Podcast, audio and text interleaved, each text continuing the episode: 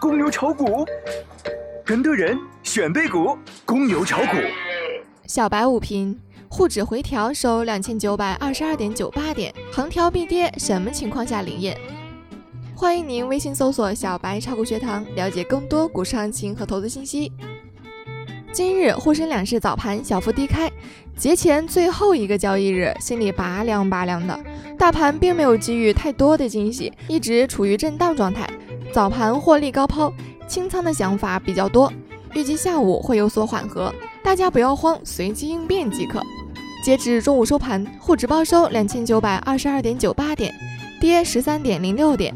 跌幅百分之零点四四，大盘比较任性，就是不反弹，大涨一天后又横盘了五天。现在的横盘和之前十五个交易日的横盘是完全不一样的。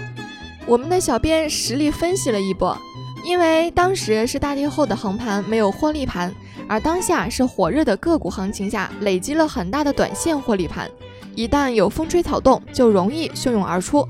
所以横久了不是什么好事，正有谚语验证此道：横久必跌。指数不给力，也正给了题材表现的空间。也正是题材的活跃，才维持着盘面的赚钱效应和活力。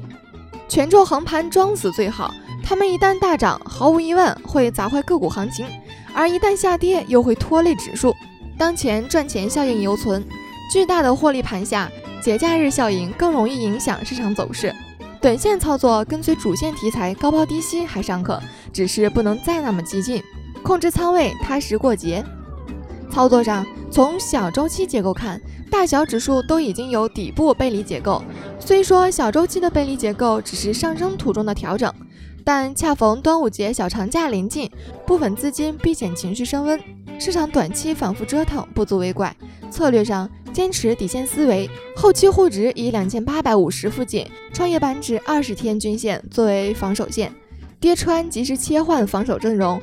消息面上，姚景元称，目前中国经济困难集中表现为四降一升，增长速度下降，企业利润下降，工业生产者出厂价格下降，财政收入增幅下降，潜在的风险上升，特别是金融风险上升。